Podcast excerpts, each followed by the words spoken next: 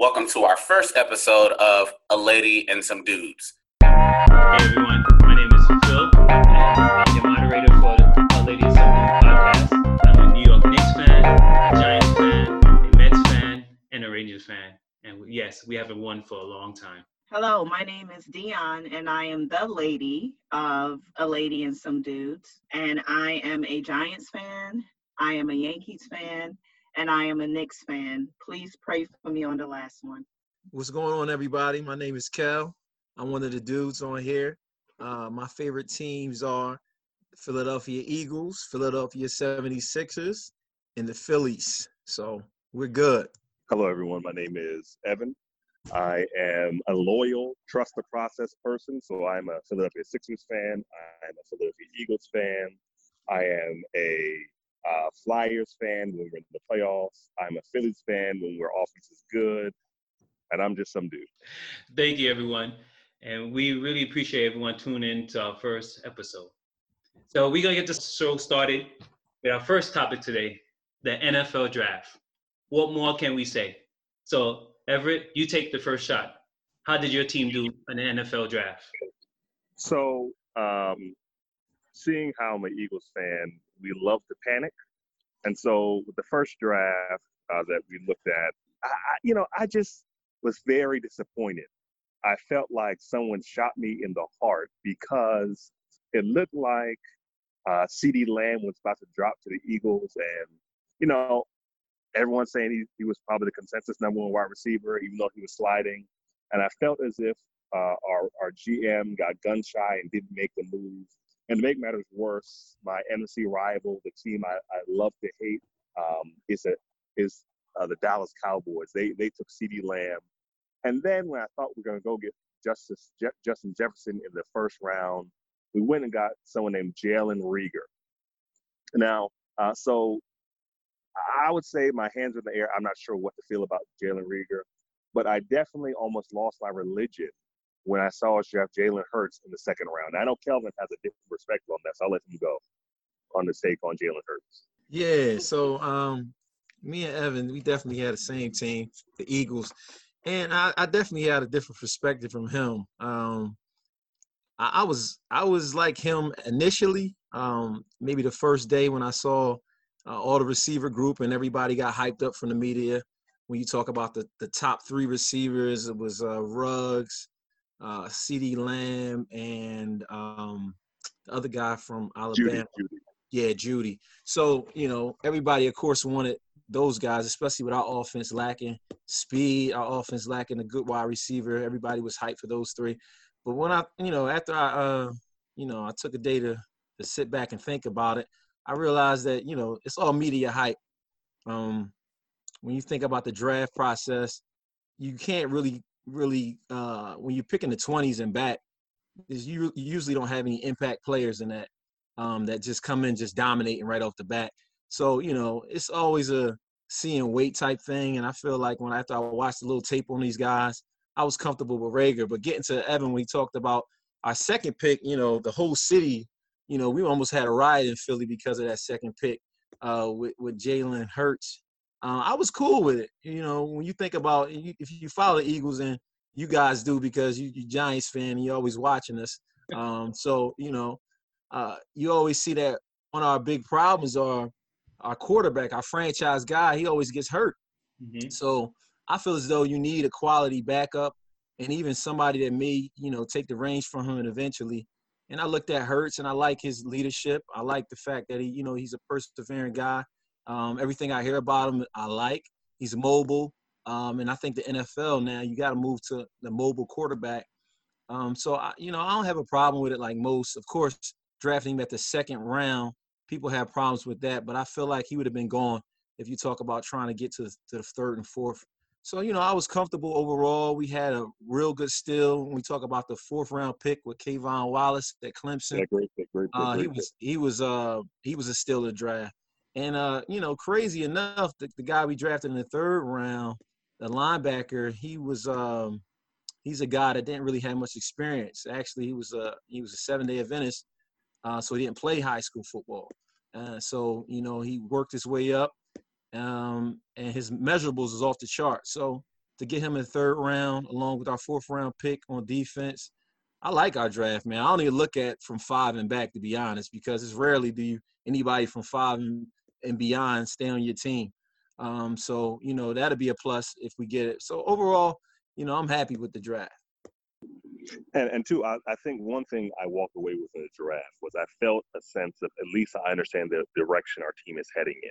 Right, uh, they want to add speed. Last year it was miserable watching Alshon Jeffery go out there and plod. It looked like he had cement bricks on his feet, and he was dropping passes left and right. So right. you know, I definitely felt like we need to add speed.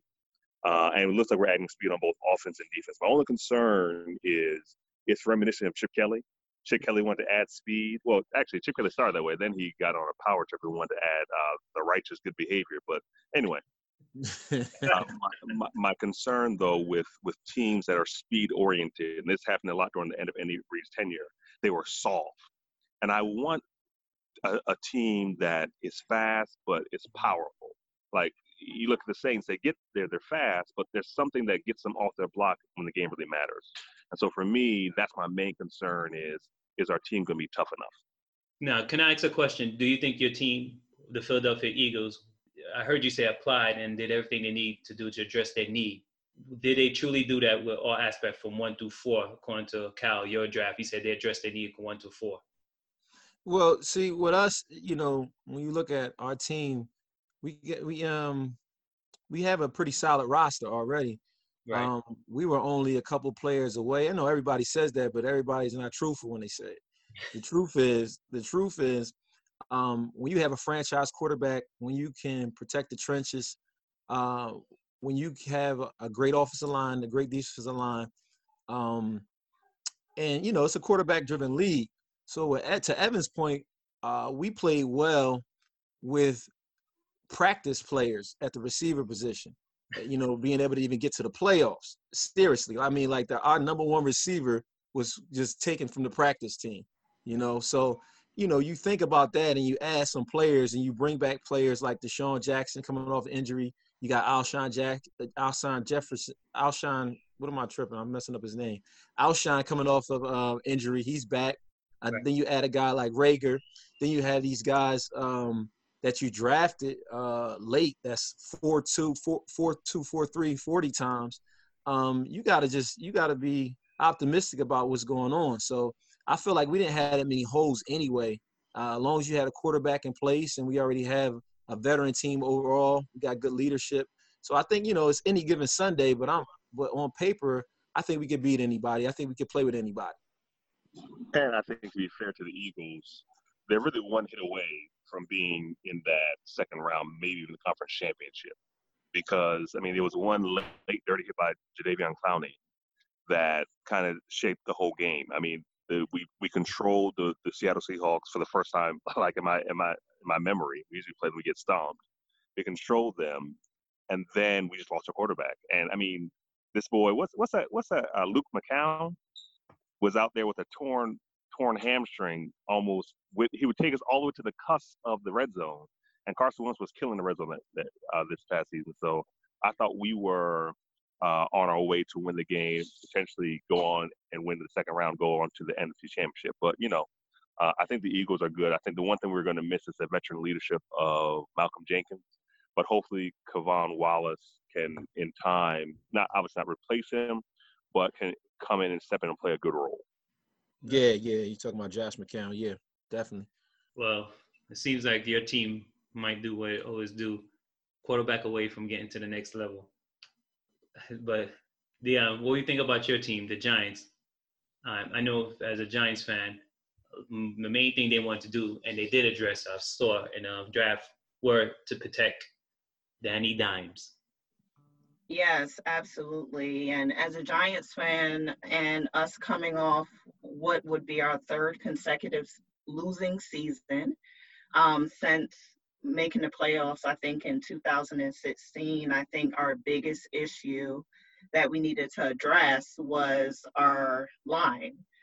Um, and so I am quite content with Andrew Thomas.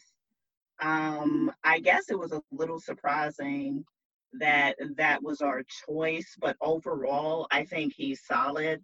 You have a guy who's super athletic. He has um, 36 inch arms. He's very competitive.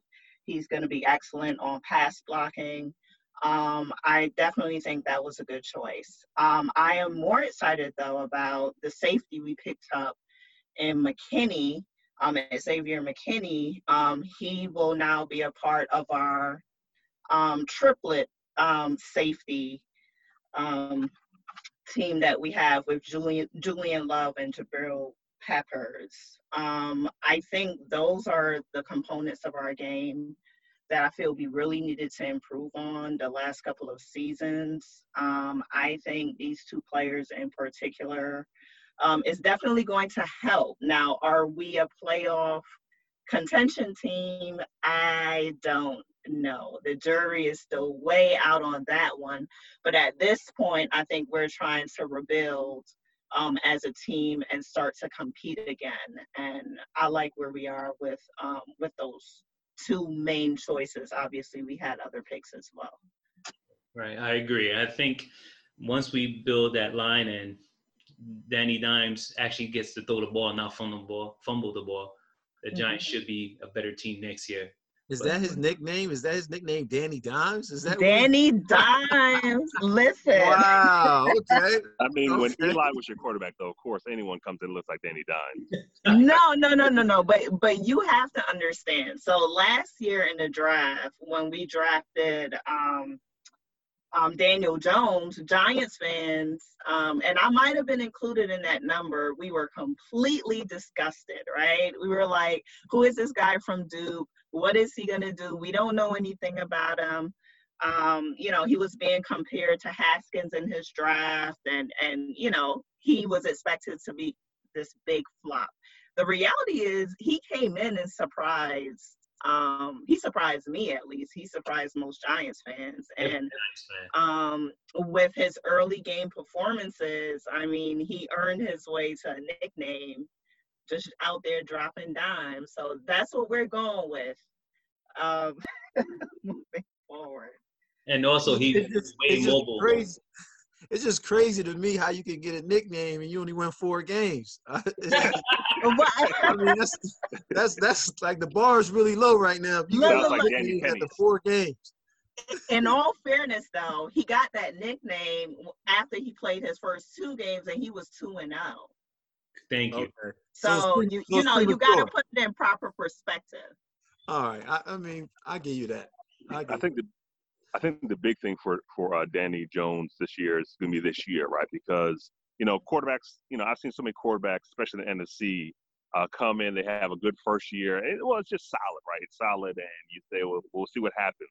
Year Mhm. two is always a critical year, whether they take a jump or whether they regress. And I think it's going to be tough because y'all are changing. Y'all change cultures, correct? Yes. Yes. So this means he's probably going to deal with a whole new offense. So there's going to be a learning curve there. Um, but you know, because I hate the Dallas Cowboys, I, I obviously hope y'all are the second team in the division. you bet you better than me, Evan. Better than me. I want I want I want a clear distance between first place and second.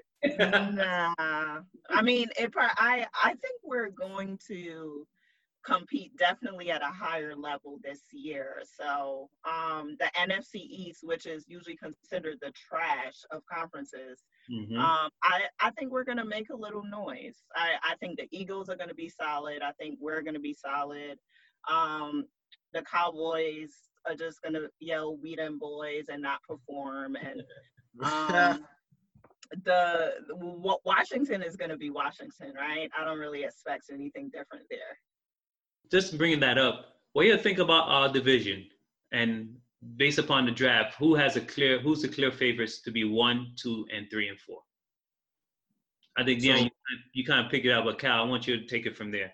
Mhm. So to be all right, so of course, as a fan of the Eagles, I'm gonna say us. But if I'm looking at it just objectively, um, I honestly think the most talent in the division, uh, the Cowboys. Um, I hate to say it, uh, and I really I'm mad I said it. Uh, You can probably edit it out to be honest, but um, the Cowboys I think will have the best. They have the best talent. I feel like um, we probably have the best team overall Mhm. um, because you talk about continuity. We talk about a head coach that's Super Bowl head coach, quarterback still in place, um, leadership still in place. Um, then I, you know, then I feel like if the Giants and the Redskins, to be honest, I think you guys might be playing third um, and maybe racing for that third place. But you know, you know, to be just to be fair, you know, everybody thinks one thing before the before the season starts. You know, I thought we was gonna win 13 games last year. Uh, we end up nine to seven. So you know, that's just my take on it. But I, you know, nobody knows. But just on paper, I feel like the most talent is the Cowboys. The better team is the Eagles. Uh, Giants and Redskins, they still like in the rebuilding phase, in my opinion.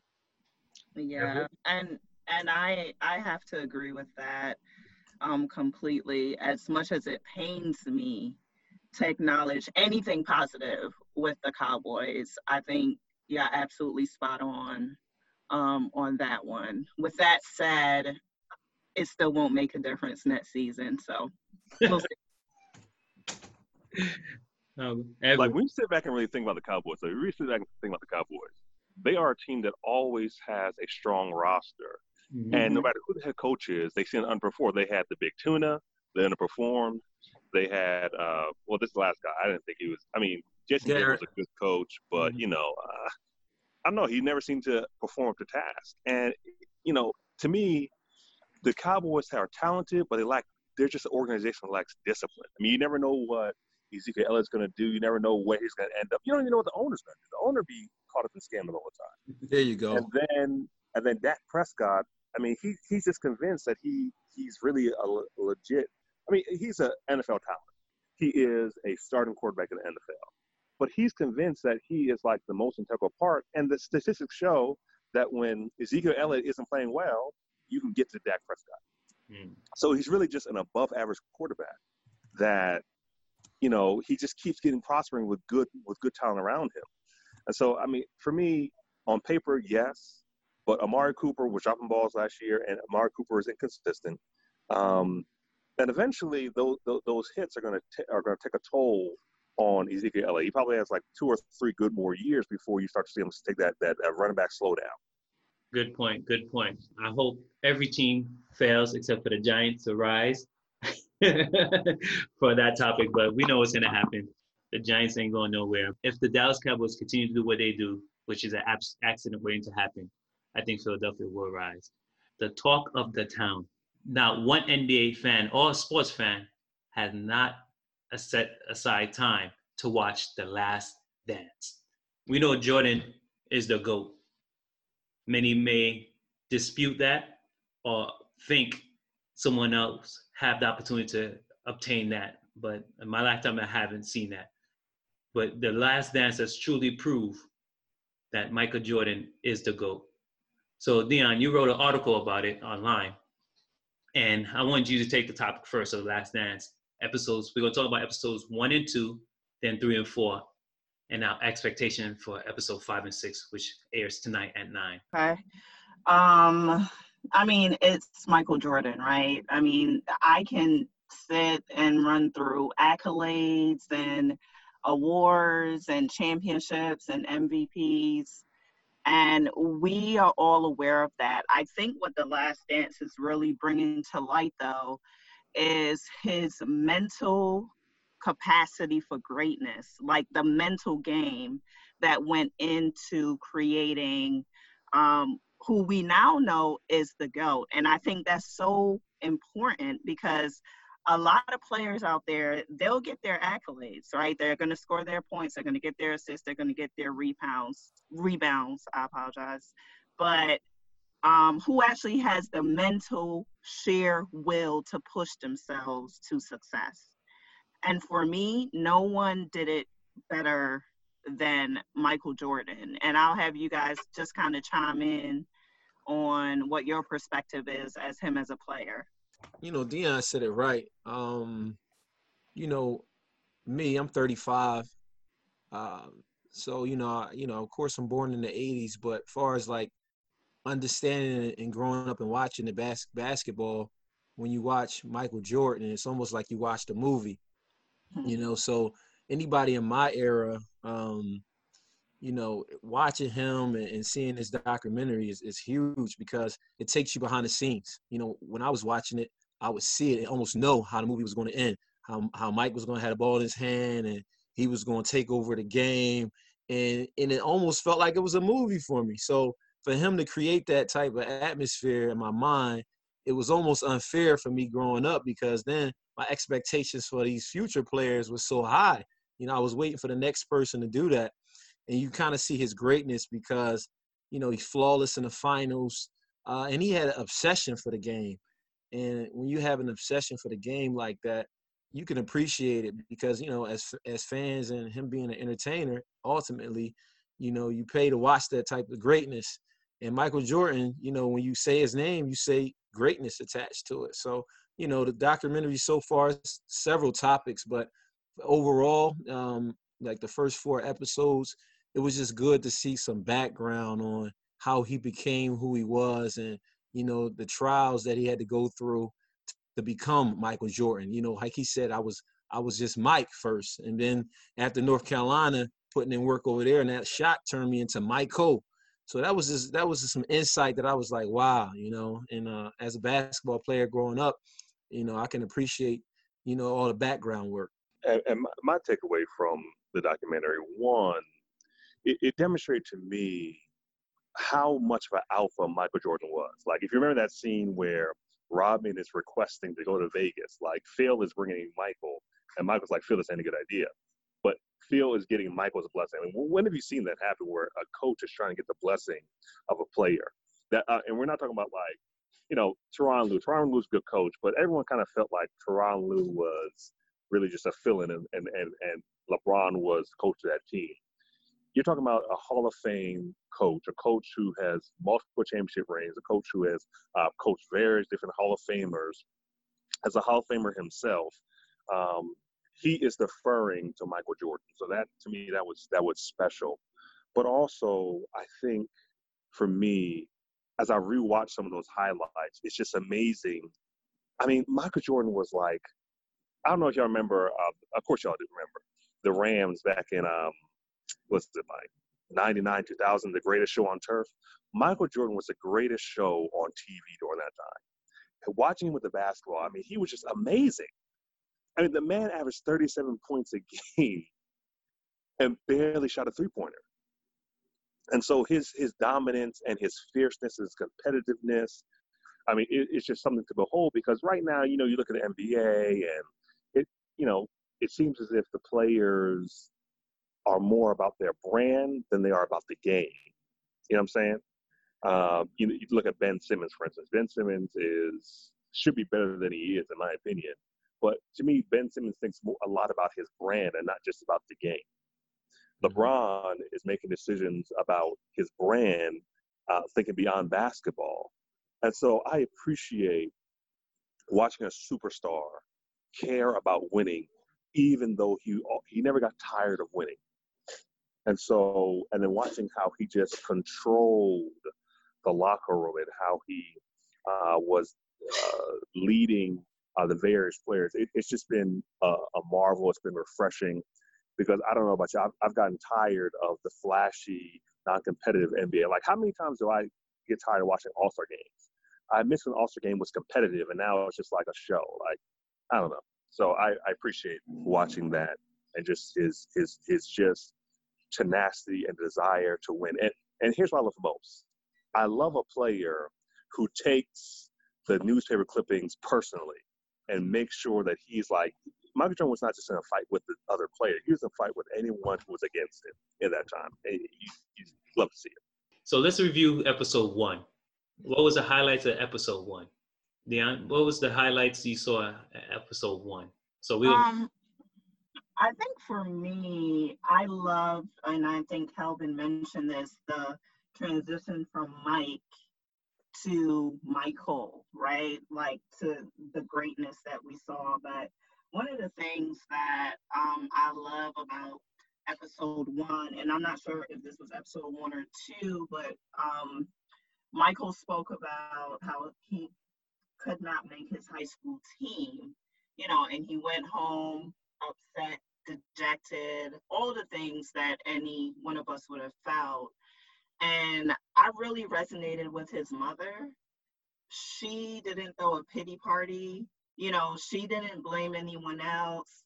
She just told him basically hunker down, do better, try harder right and and i think that's so important and i think that training even seeing that brief glimpse of his background shows you why he was the kind of competitor and the person that he was. Because if you look at the nba now when things don't go according to plan what do these players do? They whine they mm-hmm. complain they have press conferences to go to south beach. I mean they get people fired you know that the mentality is just not the same right? So just to kind of see that background and see how it translated for mj when michael failed on the court the very rare times that it happened he always used that as fuel within himself just to be better. And and um you know just seeing that in his early years and his transition through college was really um, the highlight for me from episode one. But Dion, Dion and Evan, see, I got a question. So, you know, I'm a Mike fan just like y'all, mm-hmm. but I think that's one of the most overrated parts of his story and legacy there is when you talk about how he was cut from his high school team. I, I just think that's so overrated just because he was in 10th grade. We acting like he was like a like like he was his junior year he was already six six or something like that. He was a he, like a lot of like a lot of sophomores get cut from varsity. So when people talk about that i just think it's like fluff. That's the only problem i, I really had with with that story because everybody talks about it want to bring it up. You know michael jordan got cut so keep trying. But he was in 10th grade. We acting like he was just like it's not far-fetched to get cut from varsity in 10th grade. But then it was like you know just to piggyback on episode one I, the whole Krause thing. I think his name is Krause, the uh, GM. Mm-hmm. That was kind of crazy to me because, you know, when we, my my image growing up of Michael Jordan was just, you know, Mr. Right. You know, everything he did was right. Everything he said was right. He was so polished in all his interviews. Um, so to see him had that conflict and see that other side of Michael Jordan where he's just not like talking trash to players, but he's coming at his uh, his general manager, you know, kind of disrespectful. So I think a lot of people, um, like I, I heard a couple times that they, Mike was worried about how his legacy might go after he releases this, uh, just for those type of reasons. Because you know, when you think of Michael Jordan, I think Michael Jordan curse. You know, so so when I hear him curse like that, I'm like, oh man, it's like it's like sometimes you just rather see your heroes and not really meet the person himself. I don't know, you know, that's just how I feel on it. Well, I'll say this. I I think what a lot of fans get confused with is they generally like when you're super talented like Michael Jordan was, they generally put him on this pedestal. But Jordan, I mean, it has been well documented that Jordan while he was the greatest player on the court, wasn't um, a Boy Scout off of it, right? Right, right. right. And so, what this documentary is highlighting for me, uh, kind of like the grumblings I've been hearing over the course of years, uh, as like this complete package of who Jordan was. Like, he wasn't Mr. Perfect off of the court. Um, and he wasn't even perfect. His playing ability was was beyond exceptional, but just as far as how he interacted with some of his teammates, even within the games, you know, it, it kind of made you cringe a little. Right. Um, so I think a lot of fans they just associate, well, he was a GOAT, so he was just all around um all around a good guy. I don't know if I'll put Jordan in the top 10 good guy list, and that's just for me. But I'm okay with that because he's still the GOAT, right? You know, I know how to compartmentalize the two. Yeah, Jordan's right. no AC Green, as you're saying. Um, right. but, but um, I think with Jordan too, I think there's a lot to be gained. I think Dion hit something on the head when she talked about how his mother I told him to go on, try harder, right? And I think it's important because right now we live in like in a participation trophy uh, type of era, and sometimes I'm probably too hard on my son. You know, he wants a high five like son. What you did wasn't that impressive. Like, I mean, do something impressive, and then I was like, yeah, great job. Right. But it's like you know that's what you're supposed to be doing. Don't come talk to me when you beat up on a, on, a, on an inferior team. That's what you're supposed to do. I need to see you have the same animosity, the same swagger when you're playing against a team that that's that's trying to kick your behind, trying to kick your teeth in. And so uh, I appreciated seeing the inner workings because you know, for me, I I appreciate the complexity of the human experience. I appreciate the complexity of the, of the individual. Um, and to be honest, if Jordan was a nice guy, probably wouldn't Jordan win a championship. And I think his father telling him he, you ain't never gonna be nothing about not knowing the difference between a screw and a and a, uh, a, a screwdriver and a wrench. I mean, that, I think stuff like that drove him uh, to to win because I mean, even to this day, I feel like Jordan is competing with something, right? He's competing with something deep down in himself, which doesn't, which uh, which kind of makes him a Jerry Jones type of owner who who has too much control over the say of what happens with his organ with his team, and doesn't trust the experts to make decisions. Um, and so I, I appreciate watching Jordan. Uh, and I appreciate, I think, from the first episode, just kind of answer that question. I appreciate hearing him with that Wilmington drawl when he's talking initially. Like, it's funny, like, he sounds like a kid when you, first start, like, yo, why does Jordan sound like a kid? Because you have that voice in your head, oh, he's supposed to sound like, but he sounds like a kid. And you realize, yo, he's still growing, he's still maturing, he's still stepping into his own. So, you know, I appreciate that with, with first episode. Yeah, and and and then, and then and also with that too, just to, you know, it wasn't all about Mike um in the first episode either. I think uh, episode one and two talked about Scottie's rise, and I think that was like, man, that was big for me because that stuff does not happen anymore.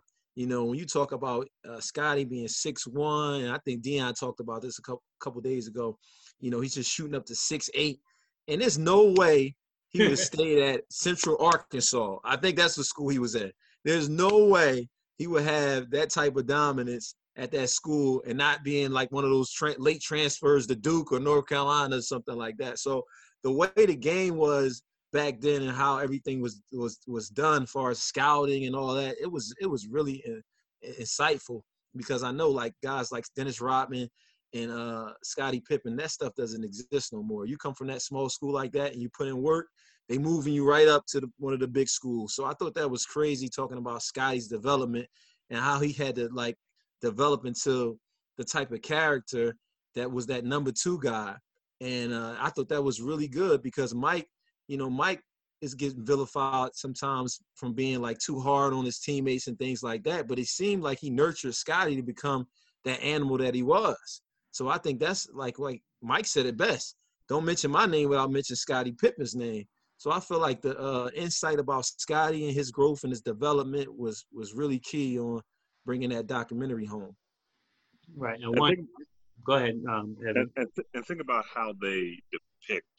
Think about how they depict uh, Jordan. They kind of depict him as like he just won. He just was good. But you know, we kind of get away from the fact that he didn't just make you better by passing the ball to you you see in the practice, he was making his guys better by pushing them to the next level. Mm-hmm.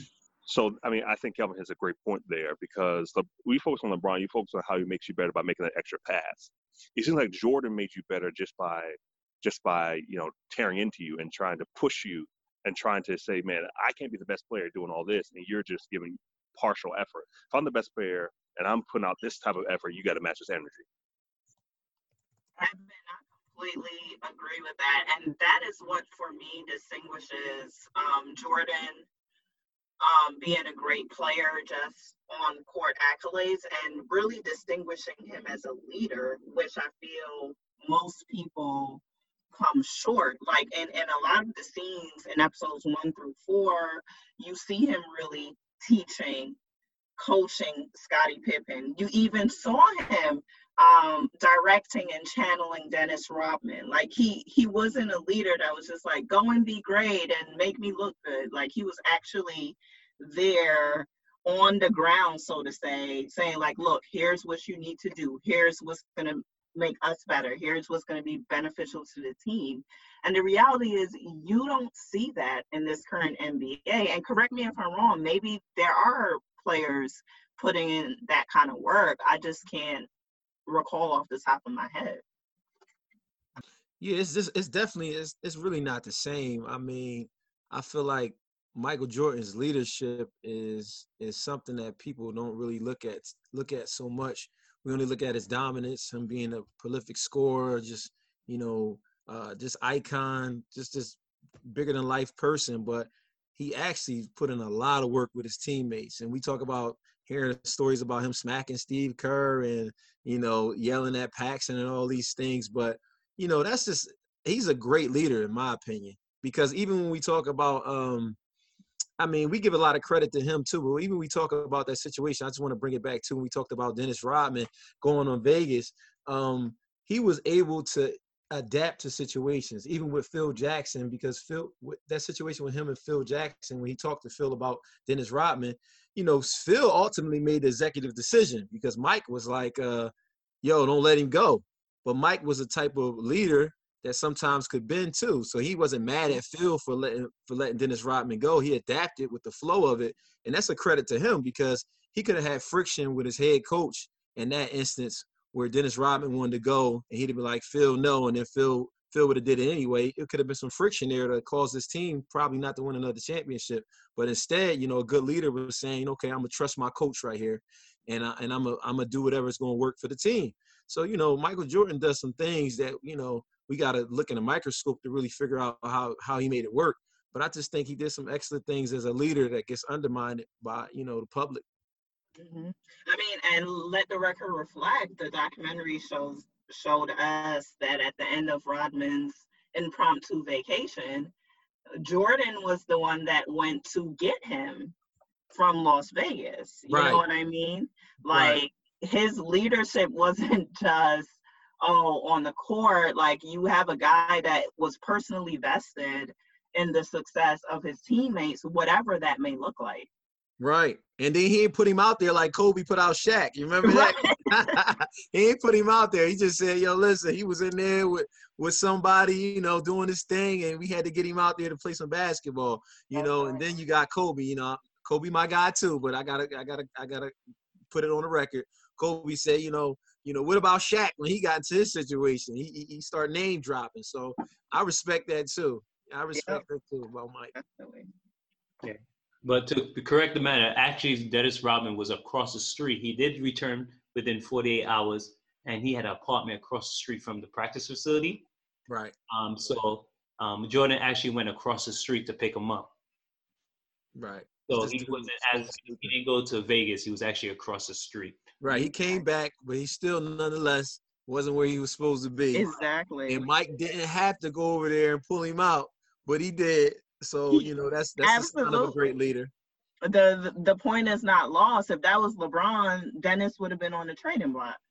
Come on. Yeah, well, you know, yeah, that's that's. I'm sorry, that's that's true. Brian, he don't like you. He get you out of there. we know his power. We know his power. So episode three was about Dennis Rodman, which I touched. How, what did you think about Dennis Rodman and his his um ability to contribute to the um the Bulls? Um, I'll just say this: Dennis Rodman for me is a phenomenal athlete, phenomenal player. Um, I think the lore of Dennis Rodman for me was his how eccentric he was um, on the court and off the court. What I appreciate most about him, and if you watched him as he played on the Bulls, even prior with the Pistons, he used to sacrifice his body every single game. Like yeah. for him, it did not matter. The only thing that mattered to him was that he was contributing to the team winning. Um, and he literally laid it all on the line. Um, defensively, I mean, it it it was it's just mind-boggling what he was able to do, um, just as far as his his rebounding. And a story was told. I don't think the documentary mentioned this, but um, a couple of years ago, I guess in the 90s, there was a story going around that one night Dennis Rodman was hanging out with his friends. Um, him and his friends got drunk. I don't know who the friends were, whether they were teammates or not, but they went into a basketball court and um, Rodman obviously was too drunk to do anything, run, jump, or anything. He got a chair, sat underneath the rim, and just had his friends shoot shots from all over the court just so he can see what direction the ball would land once it came off the rim. And I'm like, wow, what kind of mentality do you have to have, you know, to to want to do that, right? So he was just as interested, and I always say this Jordan had the will to succeed and, and the mental capacity. So did Rodman. Rodman really pushed himself to be um, in the position that he was in. So um, I I have nothing but phenomenal things to say about Dennis Rodman and his craft and what he did for the Bulls. Without Rodman, are the Bulls repeating the second time? I know for sure they're not. That's big. That's a big statement by Dion. I, um, you know, pr- pretty much everything she said, I agree with. But the thing about me with Rodman, he was like, he's being honest. He was a weird guy. You know, he was he was a weirdo to me. Um, and uh, it seemed like you had to be a psychology major to deal with him. Um, but one thing that I did realize is is what Dion said too he was a great teammate. Uh, I didn't realize that you know the off the court court antics. You know, it didn't never mess with the team chemistry. You know, more so he was always uh, willing to do whatever it takes to get a win. That's something that you can really respect. Um, and, and, and to win and be successful, um, you have to know your role. And Rodman was a guy that that definitely knew his role, and he adjusted to um, he adjusted to you know, the Bulls well. He adjusted to the Bulls well. But, you know, what off the court things that really got me with, with Rodman. You know, when I think about Rodman, I think about his basketball career secondary. I think about, you know, how he just was, you know, crying for help. And it was kind of interesting to me. Uh, I don't know what episode it was, but when Isiah was saying, um, Isiah Thomas, I don't even know if this was on the episode actually, but he was saying that he didn't even know that Rodman that was on the Bulls and that was kind of big for me because you know he was with him in Detroit, and Rodman just just morphed into this guy that was just you know some people say he was just crying for help. So it was just interesting to see him being able to function at a high level on the basketball court, even though he was like a stone cold weirdo off the court. Man, you talk about this guy getting averaging 16, 18 rebounds. I mean, like you really effective at your job if you're doing it. You're doing it at a high level. But to, to be able to, you know, play both worlds, it was just, it was a tribute to you know who, who that guy was. So he was he was a lot better person than I you know I gave him I gave him credit for initially. Yeah, I agree. I agree. So let's talk about episode four. Um, I think this was one we talked about through text was one the most controversial one. The Bulls finally beat Detroit um, Detroit, which was their nemesis. After that um, dramatic win, they walked off the court without shaking their hands. The story is that Bill Laimbeer and, I, and Isiah agreed as a captain to not shake their hands and walked off. But um, their sense was they was passing the torch as they was passed the torch by the previous year by the Celtics, who did the same thing. Your thoughts, episode four. Well, I would say I agree with Michael Jordan. He's lying, but at the same time, um, I don't. I, I, to me, it's something big we do and shake hands, right? I mean, it, it's happened before in sports. Uh, but in essence, they're they're really just being sore losers. It wasn't just and then, and then two, Isiah Thomas is the leader of that team. So I don't understand why Isiah Thomas is trying to pass the buck to Bill Laimbeer when Bill Laimbeer is like one of the most hated men in the NBA. So, you know, for me, Isiah Thomas, who a player that I I, I do I I am Isiah Thomas fan. He was special talent. Um, he's just on and say yeah, we didn't shake hands. let's move on from it. He's making it worse by trying to make up all these excuses and all these other stories. You know, Jordan said it best. He's making it up. He's not telling the truth. And um, you know, who cares what Larry Bird did? You know, but here's the thing about Isiah Thomas. Isiah Thomas, and, and, this is just a character trait of his. I don't know him personally. I'm just speaking from what I've seen media wise. There's a character trait of his. He doesn't like to take accountability for the stuff he does. Uh, I don't know if you guys remember the the, the ESPN 30 for 30 on the Bad Boy Pistons. And when he said Bird isn't that good, he's just he's just white, right? You know, that was his perspective. That's his opinion.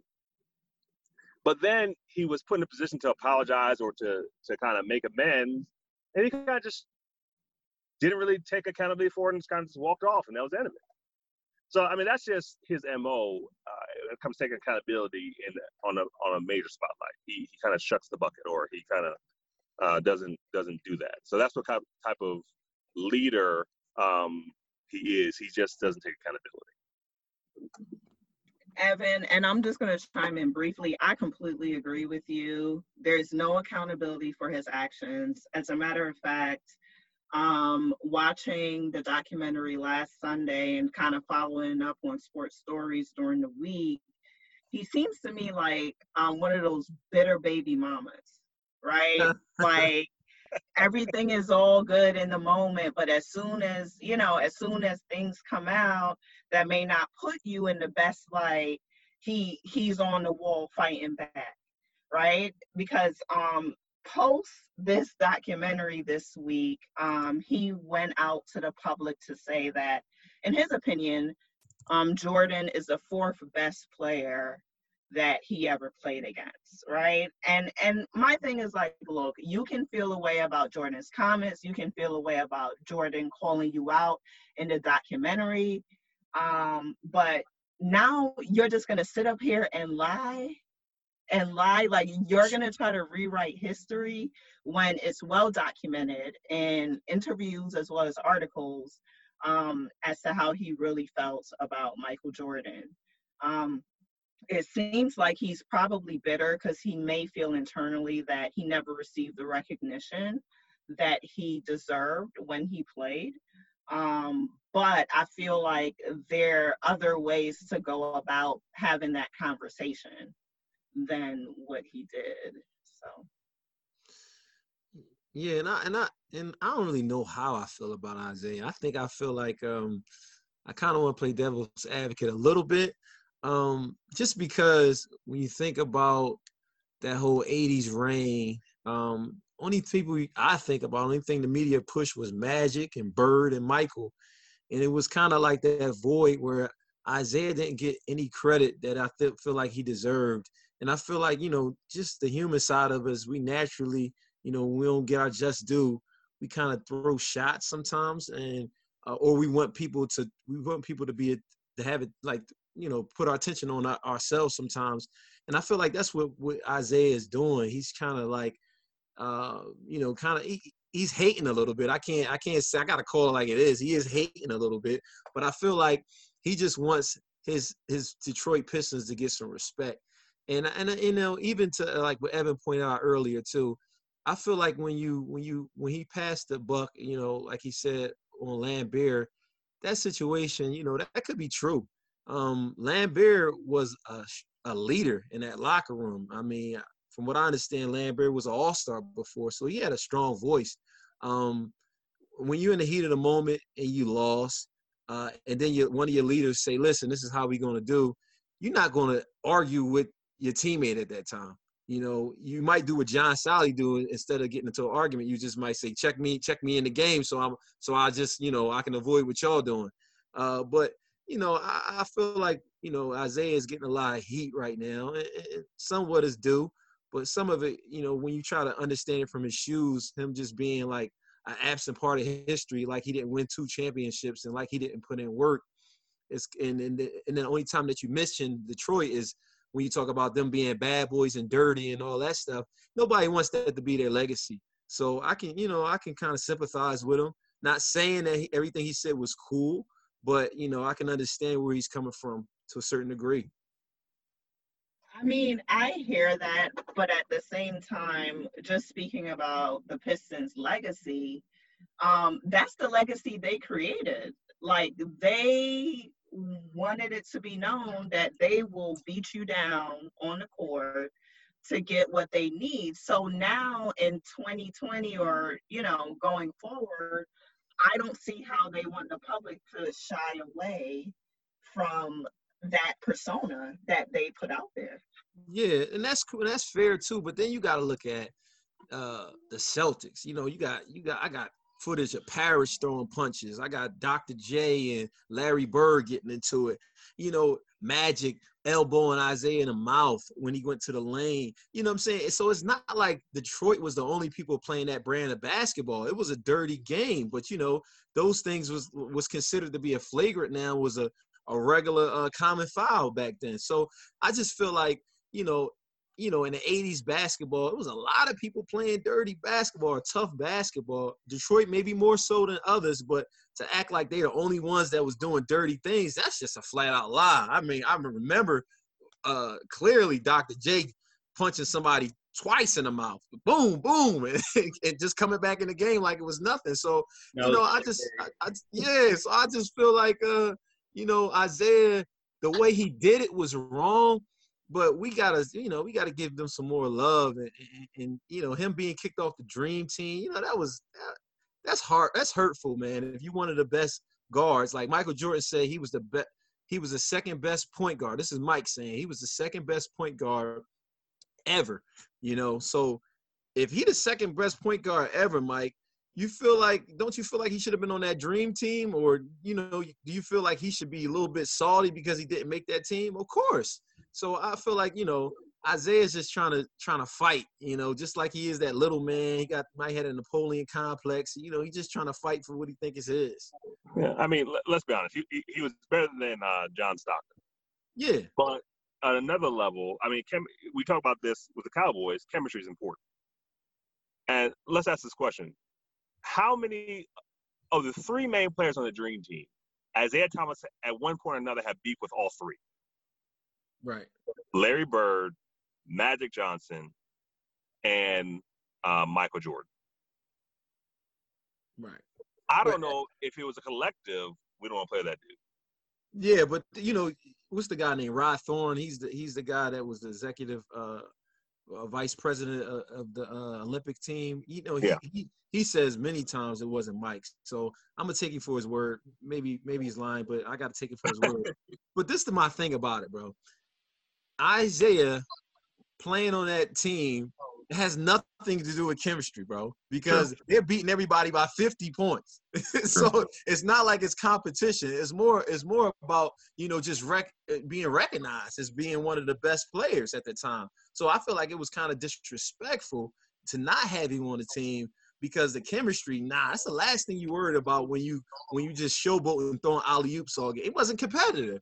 So, you know, you had Christian Laettner on the team. So stop. So if you got Christian Laettner on the team and you got these other guys on the team, you definitely should have Isiah Thomas on the team. So him being a little bit salty, you know, I can sympathize with him, like I said. You know, as far as him, all his comments like Dion brought up, it's flat out ridiculous to say that Mike was the fourth best player you played with. I mean, that's just flat out you lying. I just want to check your temperature after you say something stupid like that. But, you know, um, but the, all the other stuff that I said, as far as him just feeling like he don't get his just due, I think that's valid. Yeah, room um, has actually said that Magic Johnson in his book stated that he was one of the culprits that made sure Isiah Thomas didn't get on the team. And I do agree, Isiah should have been on that dream team. And he was, I felt that he is bitter that he wasn't, his legacy and his Detroit Pistons has been skipped over. So it seems to go from Celtics, Magic, like you say, Cal, straight to um, to Bulls. So we tend to forget Houston and even the 76ers were champions during the 80s. But we Houston went, went to the finals. They didn't they didn't win though. They didn't win. They lost to the Celtics. Right. Not Houston. I'm sorry. It was the 76ers. Say it louder. Say it a little louder. 76ers and um, who else won during that era? Lakers, Lakers, Pistons, Celtics. Celtics, yep. Looking forward to talk about episode five tonight. And just a few minutes, I just want everyone in um, take about the NBA. What do you think it would take the NBA to reopen up? And as the NBA was the forefront um, sport to actually be the first one to shut down, and everyone everyone else followed suit. So, what would it take the NBA, and what do you think it would take the NBA to reopen up? Um, I would say, I mean, I read something this week that they're proposing that the season starts in December of this year and goes and it goes on through August of next year. I mean, I think with COVID and things being so uncertain, I really don't know um, if starting the NBA before the fall is is a realistic reality. My understanding of them opening facilities was just to allow players to practice. Am I correct on that? Correct. That's Okay. So, I mean, I, I pretty much think that's what it will be. I think the bigger question, though, is when they come back, are we just scrapping this season and going straight into the 2021 season? Or whether or not they're trying to salvage um, any part of this season, maybe having a late playoffs or something.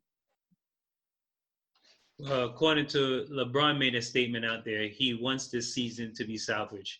And I have a feeling that he wants that season to be salvaged, wherefore his team is a favorite to win a champion. So he wants Hold that on, champion. hold on, hold on. His team is the favorite to win the championship, He said? He believes his team is one of the favorites. Oh, okay. I mean, there's the whole Clippers, but I hear you. Go ahead. Cal? Oh, um, yeah. Um, of course, you gotta listen to the experts uh, as far as uh, you know starting back the league. Um, as a fan, of course, I want the league to start back. Um, I want to see what's going to happen, and I feel I feel like they should try to salvage the league. I feel like you know you did it. You basically played. Um, you, you passed the All Star break, so you got a lot of stats. You got a lot of awards. That's you know that's that's midway through uh, that you've probably, you know, MVP, rookie of the years, and, you know, just the stat line that people put up. So I don't feel like people should be, they should miss a whole year. Uh, but you can't like start back up in November. I feel like that that's something that you can't do because you talk about the draft coming in and these young these new young kids coming in. So it's no way you can do that. So I just feel like uh you know, I feel like they should start soon as they can. But it was an interesting point they try to bring up, saying that they might do something where they might like go to a, a, a the same venue, all the teams, like Las Vegas or something like that, and try to play the remainder of the season out like that. I feel like that's something that they should do. It's unprecedented, of course, but I feel like um, you know, to try to you know keep the season up and and try to play and uh, you know finish out with you know close as possible to a to a regular season. You got to do things like that, work on the fly, and I feel like that Vegas idea might be a good idea. Just try to finish it out like that. Yeah, I agree. I think that the bubble idea is the best idea. I honestly, I think we'd see some great basketball if they did the bubble. Players would have no distractions. There'd be no traveling. No one would be tired. There'd be no fan. You really just get to see talent against talent. Yeah. So I actually would love to see the bubble concept play out. Um, and then just, I, I, I really don't think they should finish the season. I think they should have like, for like teams in contention, like have like a play-in tournament, and then have the playoffs. That's that's what I a play like the teams aren't going to make it. Okay, you're this is who you are. There's no hope, no point in you coming to play these last 15 games. um, I I kind of agree with you because I think they played the majority of the season already, and I think we have a good picture, a good playoff picture. So I would just say let's take the 16 as it is now, and and start the playoffs. yeah, I mean, yeah, it might it might produce a little March Madness atmosphere actually, and you know when March Madness comes along, that's like the best basketball of the year, just in my opinion. So Mhm. yeah, I, I I agree with you guys. I feel like we should do whatever it takes to try to salvage the league this this year season. Uh, don't jump into a new season.